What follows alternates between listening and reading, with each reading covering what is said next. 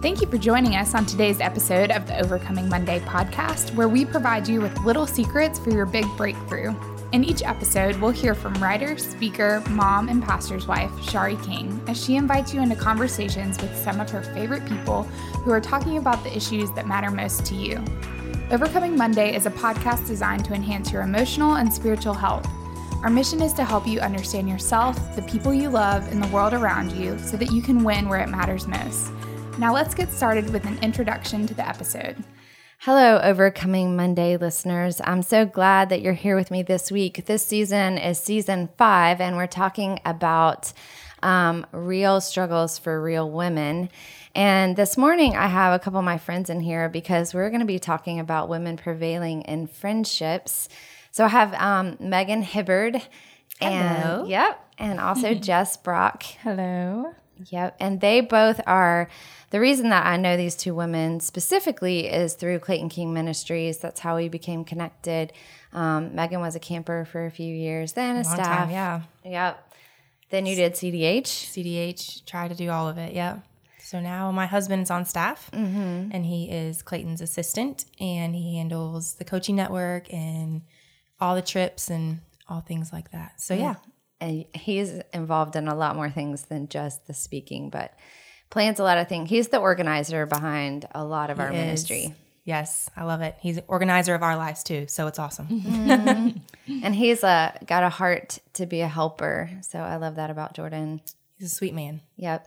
And you guys have a We have a well, we have a dog. Yes. So um, Barkley is our fur baby, I guess, right now. right, and he's huge and He's cute. 70 pounds and he's a half old English sheepdog and half poodle. So he looks like a teddy bear panda, Mm-hmm. is what I like to describe. Um, and then we are actually having a baby in March. So we'll actually have a, a real baby. So we're going from a family of two to a family of three. So Mm-hmm. uh, we're pretty excited about that. So fun. That is fun. I didn't know if we were talking about the baby yet, so I was I was really just introducing the dog and then see where you went. from there.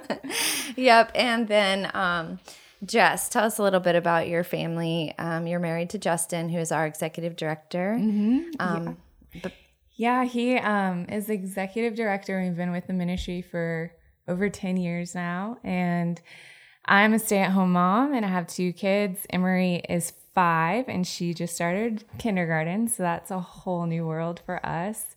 The whole um, taxi mom thing, I think, is starting, juggling her to school and then she does ballet and things like that. And then our youngest is Gray and he's three and he started preschool for three days this week. So that's been really fun to have some freedom in the morning and um, trying to figure out this new normal and but really enjoying the season of our family together. So yeah, it's um, it's been really fun. I've been enjoying it. I'm thankful. And you've been involved with camp. Um, you've been a staff, and now one thing that I love that you do with our ministry is pour into the staff every summer, the female Yeah. staff. That's one of my favorite things ever is being their, I guess, female pastoral care for the summer. And I just love college age students and being able to study scripture together um, and just caring for them as they pour into campers so that they're mentally, physically, spiritually, emotionally whole so that they can do their job really well. Mm-hmm. And that's one reason why I thought it would be great for you to be in here because you've been kind of in and out of a lot of the dynamics of these friendships that these girls have and mm. trying to help them manage all of Yes. that. So that's a big job. Um, one that I don't know that I would do as well as you. So I respect you a lot. Oh well, I think it take. I think it's a good team. It's a good team of women, and I find peace in knowing that I'm ushering them to Jesus, and I don't have to fix it. So mm-hmm. I'm really thankful for that. Yep. Well, I know one thing for me, friendships, um, specifically with female, well, it's not like I have a lot of male friendships, but when I was younger, I would say that I had more male friendships because I was kind of scared of girls. I don't know if you guys Yeah. have ever felt like that. Um, but I think for me, I just had a few situations where they did my friendships with females didn't turn out very well. And so i kind of became if you want to i became gun shy if that's how you want to phrase it i don't know.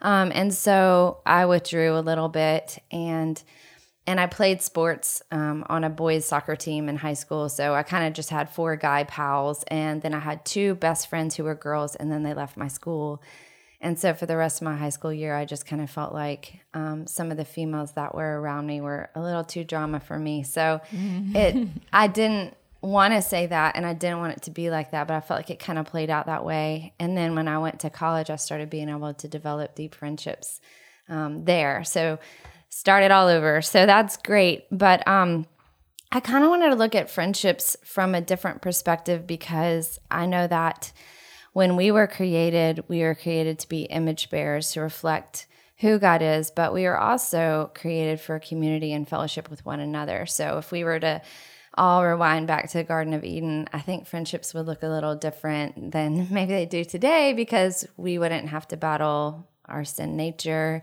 and things like that. And so, um, when we look in the Bible, a lot of times in the Old Testament specifically, um, when the people didn't know what to do, they went to Moses and they're like, What does God want us to do when this happens? And so that's how the law was created. It was people not knowing how to live for God and how to live among one another. So Moses would go to God and God would give him um, laws for the people to live by. And when we look into the New Testament, it's the same type of thing because you have people who have become redeemed, people who are trying to live for Jesus and trying to do things his way. And so you may read a lot of things from Paul and Peter that are telling us, and other people, of course, but Jesus and the disciples, um, but telling us how to live with one another, um, with with us all having sin inside. How do we relate with one another in a correct manner? And so, um, and First Peter five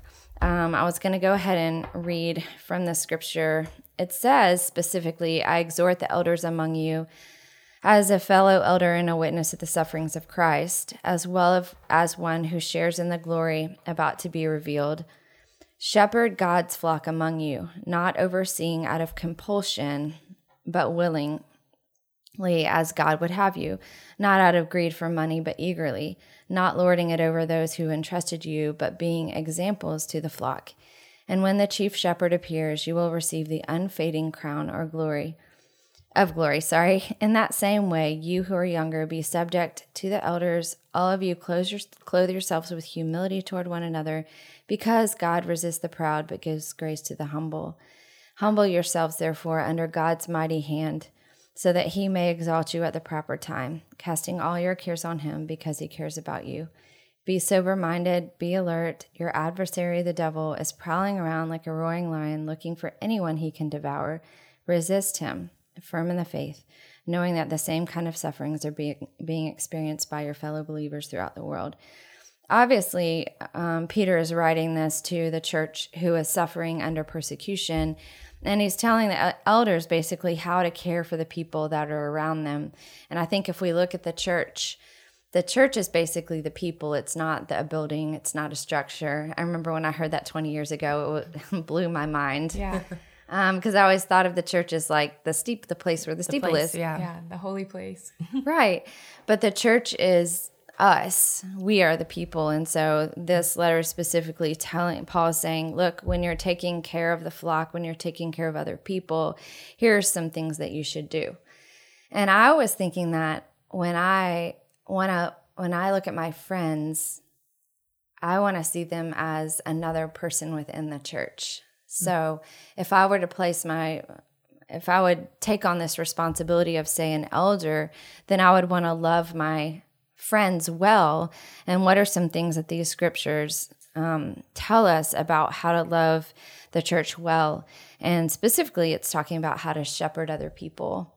Um, so some of the things that i realize is that it's telling us to be shepherds um, be spiritual shepherds to one another not out of reluctance not because we're getting paid, not because we feel like we have to, but out of willingness, pouring in to each other um, with a humble heart and just like God would shepherd us. So I think that that's important in friendships to see that friendships, I, I used to view them as like, who are my fans that are going to love me and, and do all these things for me? It was almost like a fan. I I wanted people to be my fans and like give me support and make me feel better about myself, you know? Yeah. But I think that if we look at friendship in a biblical perspective, I think it's more about being shepherds to one another. One of them being shepherds, two, protecting one another, standing beside one another, watching out and protecting um, each other from the devil and just basically things of life, things that would destroy us. And then the third thing that I have seen in the scripture is that um, we sometimes have to lovingly correct one another. And that I get from the fact that in 1 Peter 9, it says that we need to help each other resist the devil and to stand firm against his lies. So, lies are basically sin, things that come into our lives. And if we really love each other, we're going to help each other battle those things, which may mean sometimes we say hard things Yeah.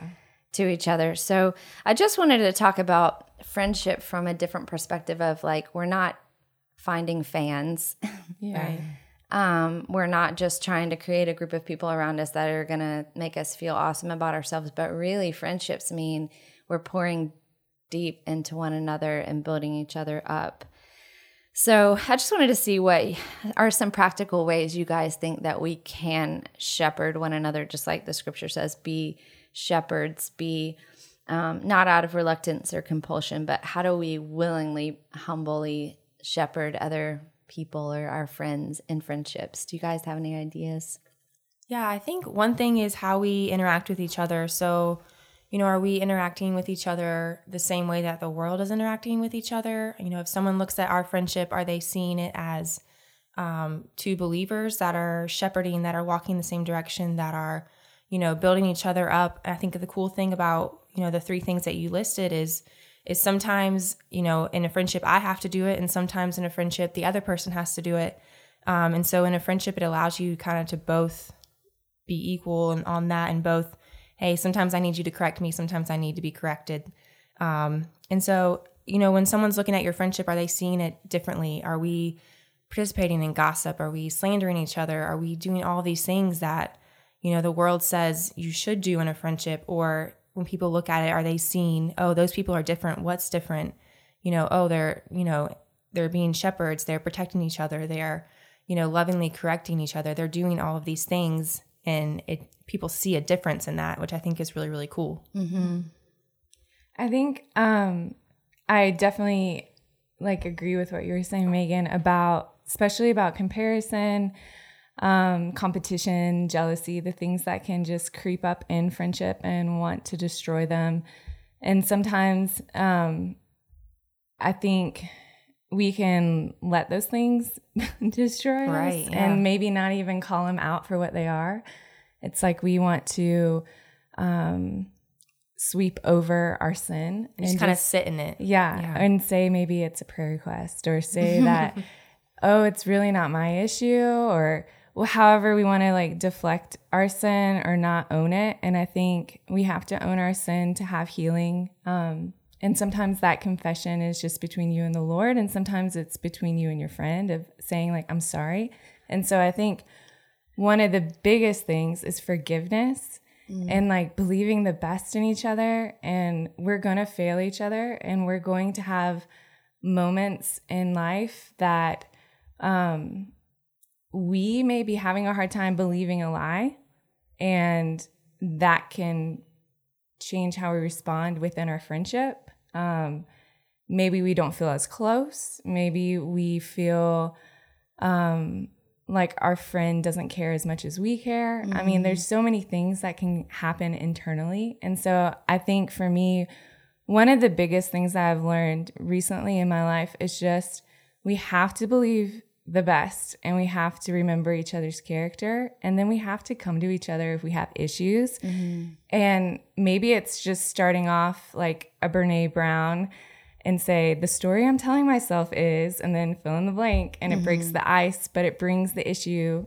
out, and hopefully restoration happens and your friendship is good again, and you feel like you're good in a good spot. And I mm-hmm. think so much of that is um, self awareness and then obviously vulnerability and bringing those things out and remembering that friendship is worth fighting for, like, period. It's worth fighting for, um, especially like good Christian friendships because the Lord is the Lord of restoration and he's the Lord of redemption and he there's always hope with him.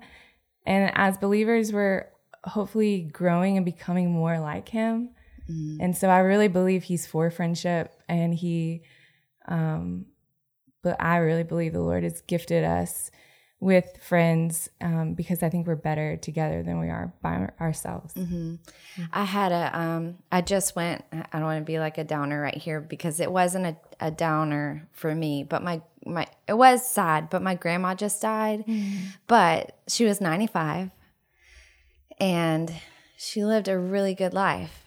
And when I was at her funeral, here's what's kind of sad is that because she was well 94 and a half so I, i'm saying 95 rounding up. She's um, 95. right she, you know the last years were hard so i think you just add two to everyone. Um, but we went to her funeral and it was a little bit sad because she had outlived like all her friends. Oh yeah.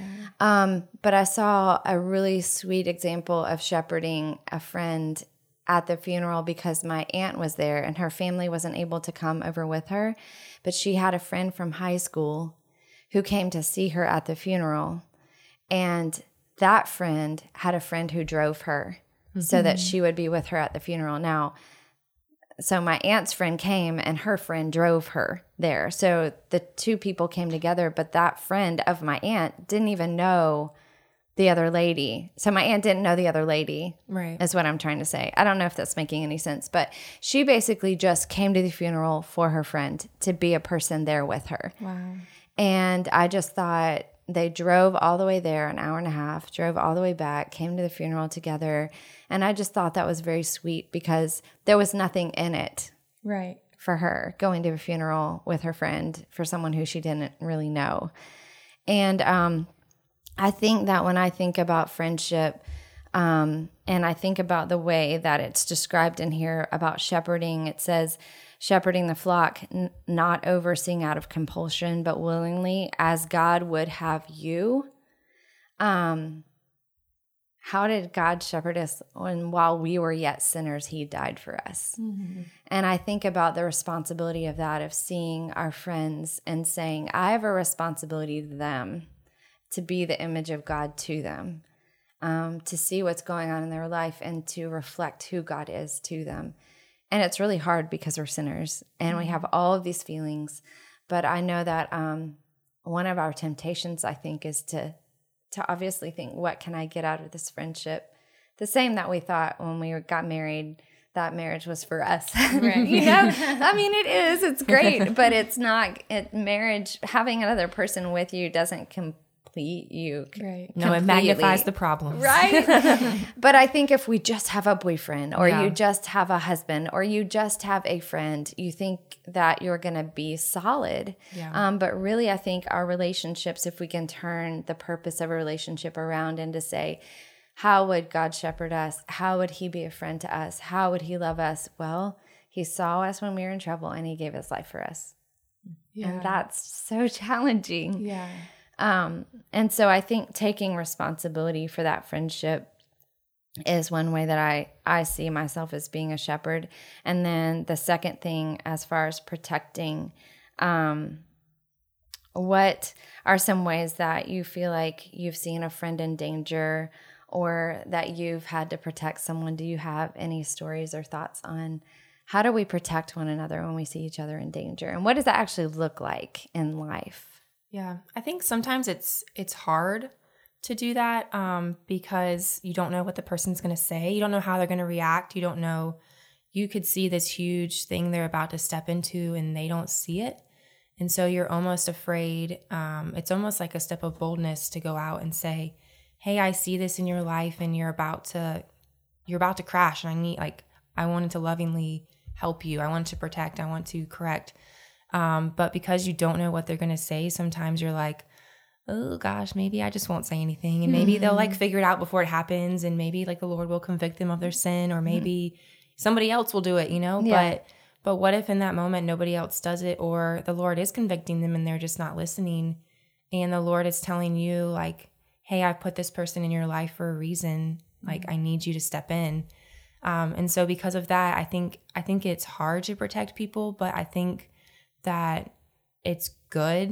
Um, I think that the Lord could really, really use it to grow your friendship and to to increase like vulnerability and increase um, you know humility in you because you have to be humble when you're going to them. You can't be, oh, I'm better than you, or I've done this before, so I know like what you're about to get into. But it's no like you really have to have a humble spirit. And I think like as I read the word like over and over again, it talks about being humble and like humbling yourself before the Lord. And and so I feel like as we go into these friendships and as we're protecting other people and as we're trying to, you know, sharpen each other, it's it always has to come with uh you have to go before the Lord and be humble and you're praying that he gives you the right words to say because you might not have them.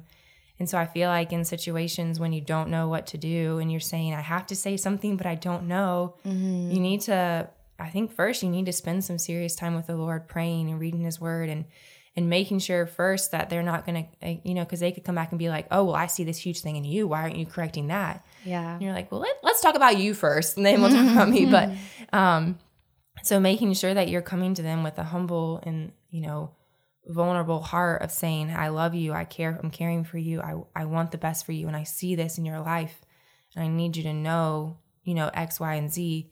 Um, and know that, that they that you love them, like know that they know that, mm-hmm. um, and know that you're trying to help them for their best and not to puff yourself up, but it's it's you're trying to care for them. Mm-hmm. So that's so good.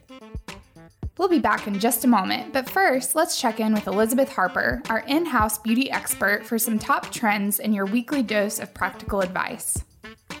Hey, everybody, this is Elizabeth with Tips and Tricks for Season 5, and I wanted to talk to you about fighting dirty.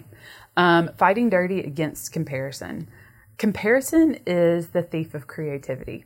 If you're comparing yourself with the person that's next to you, the person on and you know the girl that you see every day that you're like oh my gosh she's so cute she looks so good in that outfit i want to look like her or um, if you're comparing your home with someone else's you're going to end up trying to fit into their mold instead of being who it is that you are called to be instead of um, looking the way that you were designed and created to look and even like if you're trying to like mold your home or something like that after somebody else's, it's going to fall flat. People are going to walk in and they're not going to feel you in your home. It's going to feel like somebody else's. Does that make sense? So, one thing that I was thinking about is how do I fight comparison? Because it hits all of us. And I sometimes will get on, you know, um, looking in a magazine or Instagram and looking for inspiration and find myself, com- it, it like takes a dirty turn. And all of a sudden I go into comparison mode instead of finding inspiration. And so I was like, what do I do? How can I fight this? How can, and I want to fight dirty because that's junk. I don't want that anywhere around me. And I thought about it and I was like, Lord, what is a verse that you have for me? to remind me of who I am. Because if I'm focused on who I am and who He's created me to be, there is nobody like me. And I, am not going to want to compare myself with anybody. And the verse that the Lord has always given me, and it always comes back to me. I even have one of the words tattooed on my arm, and that is um, John 15, verse 9. I have loved you as the Father has loved me now abide in my love. Every time I read that, I am gripped with He loves me like God loves Him. What? Do you think that Jesus is out comparing himself to anybody? We already know the answer to that. And he loves us like his heavenly father loves him. We are created in his image. Why are we comparing ourselves with anybody? We can stand on our own as women and daughters of the king. And so that verse, guys, that is my fight. That is my fighting verse. Whenever I feel that sense of comparison coming on, and y'all, I mean, it was so bad I had to get it like tattooed on my arm. I have the word abide as a reminder that I need to abide in the love of the Lord because he has loved me like his father has loved him. So guys, my charge, my encouragement to y'all today is like is I'm sure you've heard it. Find your verse. But this time find your fighting verse. Find that verse that is going to stir you up and going to make you declare who you are in the Lord so that when that comparison comes, you can shout that verse in comparison's face and say, I will not. I will not bow a knee to that because I am a daughter of the king. There is nobody, nobody that compares with me. So, guys, I love y'all. Have a great day and be blessed. I think about um, also just the importance of like spending time with your friends so that it's not like this stranger coming to them. Right. You know? credibility. Yeah. It's like they know your heart. Um, but I also know that no one, like majority of people, are probably not going to receive criticism well unless it's asked for. You know, if they say, What do you think about my boyfriend? That's going to be received better than, Hey, your boyfriend. Yeah. Um, Let's talk about him. let's talk about him. um, and so, like, maybe knowing your window when you should speak, obviously, the Holy Spirit, I believe, will guide us, and it's our responsibility, our responsibility to obey Him. Um, and I think, I don't know, my personality is just very like, I tend to be a little more direct. And so I think I can do it in a loving way, but it's just something that maybe the Lord has gifted me in. I don't know. But I I also I think with pointing something out or saying something um, that could be received a little harder is also always offering hope and always offering um, to walk with them through whatever good. and knowing that like sometimes you can say your piece and your friend may not listen to it. And that's not up to you to like change you know whatever the situation is. Um and you can walk with them through things. And it may be six months later that they come back and say oh my word i should have listened to you. Yeah. you know? So we're not responsible for the outcome but we are responsible for the obedience of the holy spirit. And i think um i think we can miss a lot if we don't speak truth to people. I mean that is like real friendship is one that is vulnerable and real friendship is one that we should be able to speak into our friends' lives and they hopefully will at least listen or hear or take into consideration what we're saying. Um, but I do think it does require like time put in, you know, for someone to listen to you um, and to know your character, that you are for them and you want the best for them. I think about um, when I think about protecting someone in scripture, I'm studying Ruth right now. And I think about the fact that um, when the three basically widows, who two of them were barren, are headed back to Bethlehem from Moab, they're making a journey back with Naomi. And Naomi keeps telling them, basically, you need to go back home because I have nothing for you. And if you go back home, you might find husbands, you might you can find stuff there, but I don't have anything for you. And Orpha makes a very practical decision and she goes back and Naomi actually is approves of her for doing that. So Orpha leaves, but Ruth looks at her and basically I think she sees that Naomi's on this path of bitterness, which Naomi confesses, I am bitter now. The Lord has made me very bitter. The Lord is against me. The Lord is angry with me.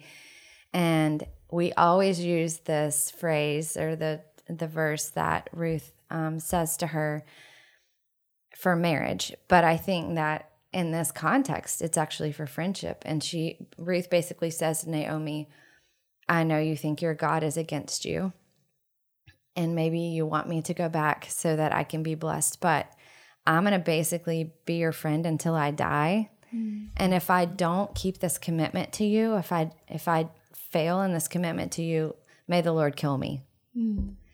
And I just kind of wonder what led up to that. So as they were walking from Moab to Bethlehem, they're halfway there, and Orpha turns back, and maybe the whole time Naomi's like frustrated and like, what am I going to do with these? Like, y'all just go back. Can y'all just go back? We don't get all of the conversation, Right. but I wonder how many times that was said. And finally, Ruth, I think in this situation, gets in her face and says, I'm not giving up on you. Yeah. So you can keep asking me to go back, but pretty much I'm not. I'm with you. I'm with you until I die. I'm with you if if God's against me too. I'm with you in this for the long haul.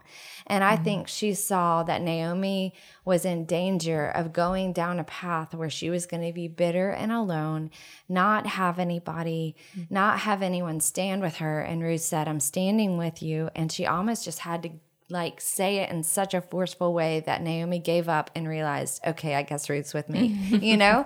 It's like such a belonging. Mm-hmm. It's like beyond, it's like, I think of when you were talking like David and Jonathan, and he's like, I'm with you heart and soul. Like Jonathan says that to David. Mm-hmm. and then I'm he thinking- dies. Right. And I'm thinking, whoa, what kind of deep love and care.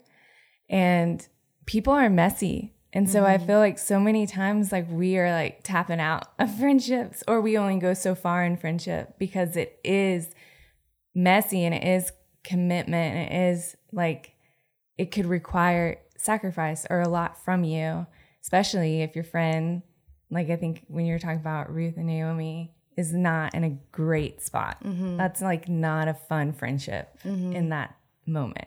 But for her to be like speaking truth and staying with her is like ultimate love to me. Yeah, I think she was. I see this as protection. I'm going to mm-hmm. protect you from yourself right now. Maybe she saw that she wasn't who she used to be.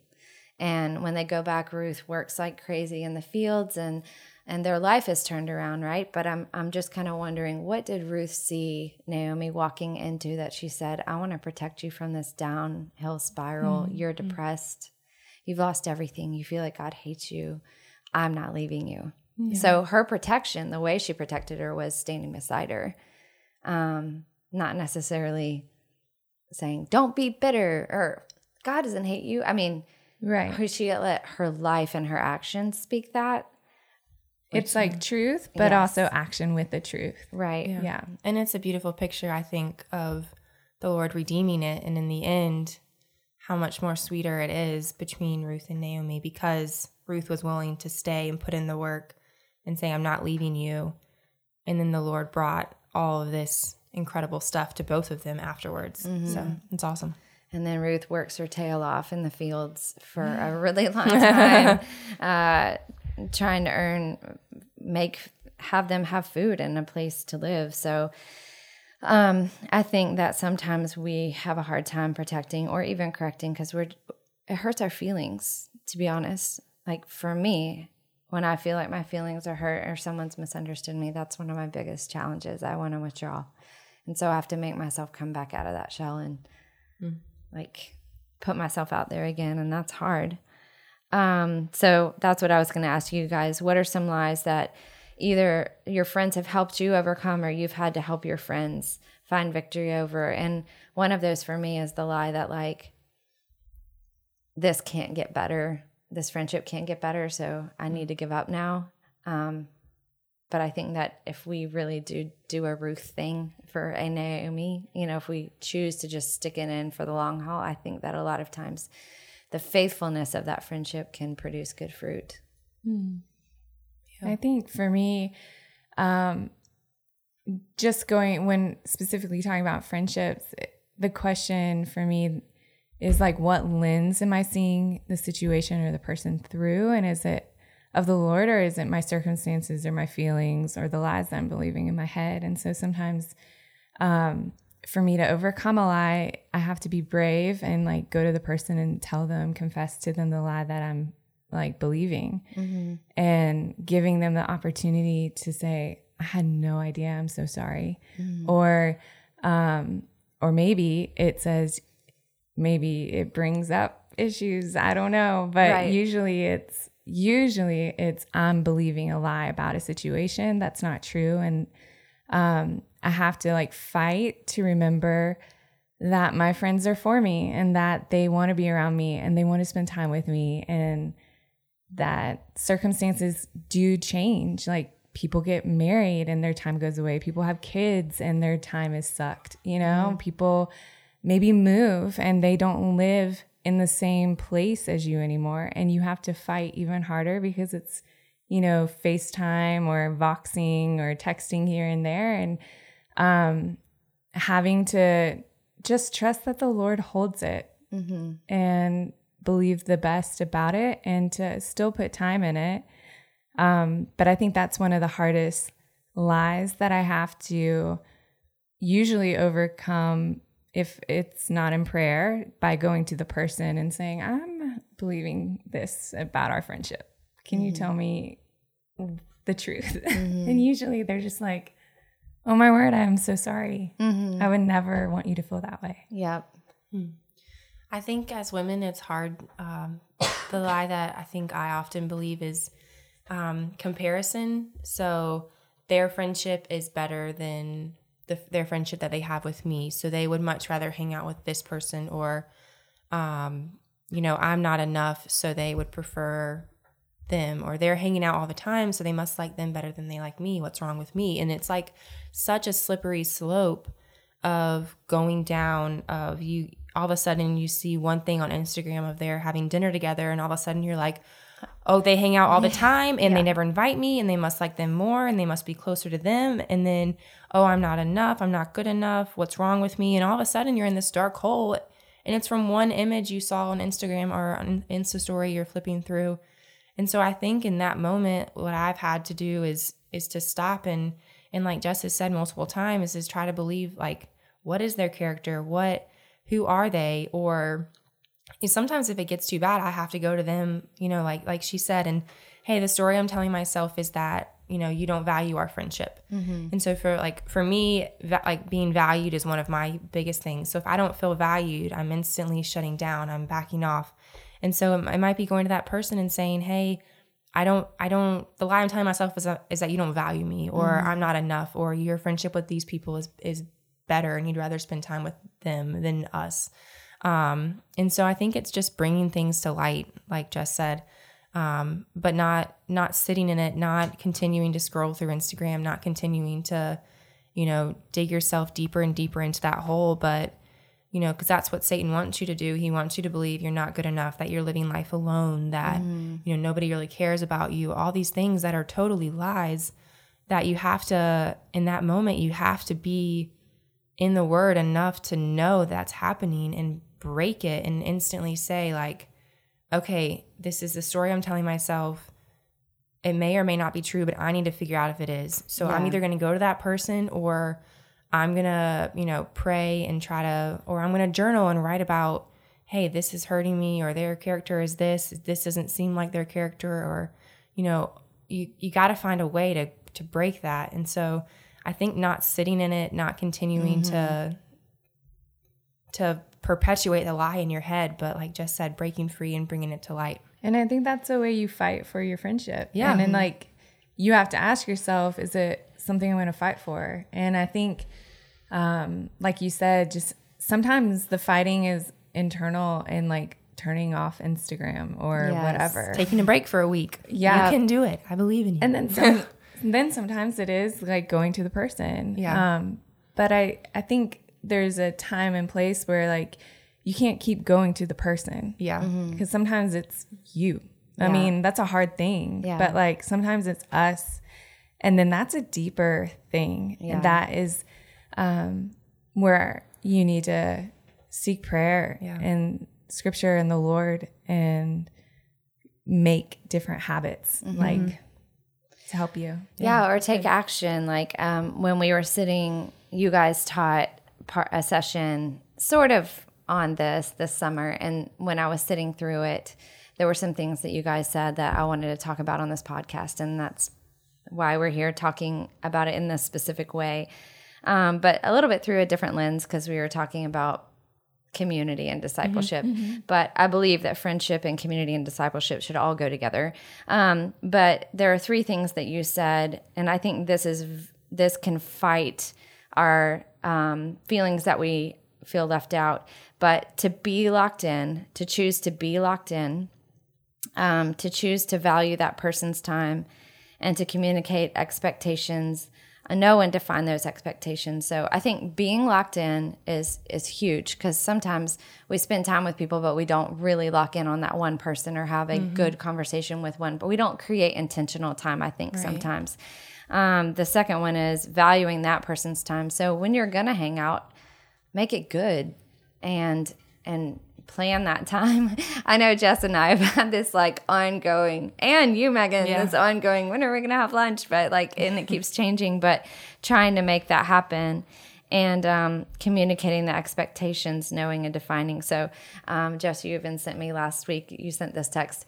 I know that it didn't work out last week for us to get together, but I'm going to keep hounding you until we do. And I'm like, okay. so, we're basically going to hang out right after this podcast. So, sometimes it's just persistence and that there's nothing there's not a, a, vendetta against any one person to not have a friendship with you i know that when clayton and i first got married um, we traveled a lot and so we wouldn't have we had weird sleeping hours um, because sometimes we get in at like three in the morning or two in the morning and sleep during the day. And so Clayton would be sleeping during the day, and the UPS man would come or someone would come to visit us and knock on the door. And he and it would wake him up every time. And he just had this idea that the devil was trying to keep him from sleeping.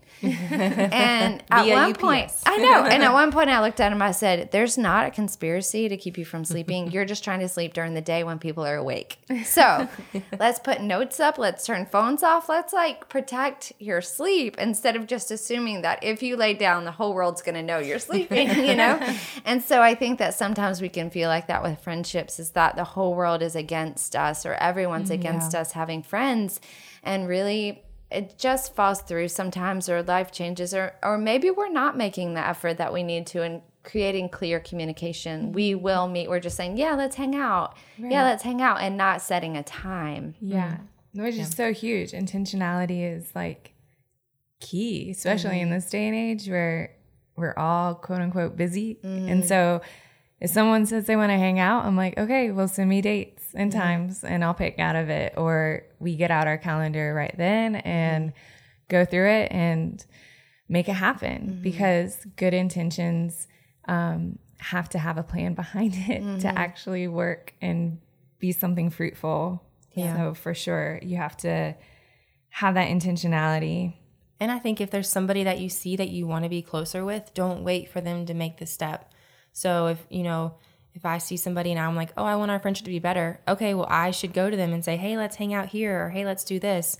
And instead, not sitting at home and being like, man, I wish that they would text me and ask me to hang out. Mm-hmm. Well, they probably don't know. Yeah. So you need like take the first step and you know initiate it and you know vulnerability. You're you're stepping out and maybe they'll reciprocate or maybe you know I have to push it to next week. But you're taking that first step and showing them that you want you know a deeper friendship. And yeah. I think some of it too is just like letting them in the highs and the lows. Mm-hmm. Like sometimes I send text messages or we do a lot of voice texting um, between my closest friends because we're long winded, I guess, and a text doesn't suffice. But yeah. um, sometimes it's like me asking for prayer and it turns into tears. Yeah. and then sometimes it's me being like, this amazing thing has happened and I know they're going to celebrate. So I don't have to um, downplay it and I don't have to say it's not a big deal. I can be like excited and mm-hmm. know that they're not going to be jealous or they're not going to be like, you shouldn't have this good thing. They're going to be like, oh my word, that's amazing. And yeah. show up at my house with like balloons, you know, yeah. like just as much as they show up at my house with a coffee when I'm crying, you know? Mm-hmm. And so just letting people in the highs and the lows, which vulnerability isn't for everyone. I think we're learning the difference of that. How and, many people right to be vulnerable. Right. With, yeah. And so um, those safe, close few mm-hmm. um, are the people I'm talking about when I say like they highs know your highs and yeah. lows. But yeah. yeah. Those are good. Well, speaking of time, Megan has to get to work, I and uh, I res- I res- oh, respect you. I appreciate you. I do respect you too, but I appreciate you. you being here and coming in early before you get into work. And Um, Jess, thanks so much for working out your schedule and dropping your kids off and being here. um, and listeners, I hope that, and I really do believe that you've if you've listened and you've been a part of this podcast, I believe you found some little secrets for your big breakthrough and your friendships. Sometimes it just takes boldness, like Ruth, to stand up and so, to someone and say, Look, I'm putting myself out there, but I want to be your friend and I want to make this happen. Um, and that's taking responsibility, that's shepherding our friendships well.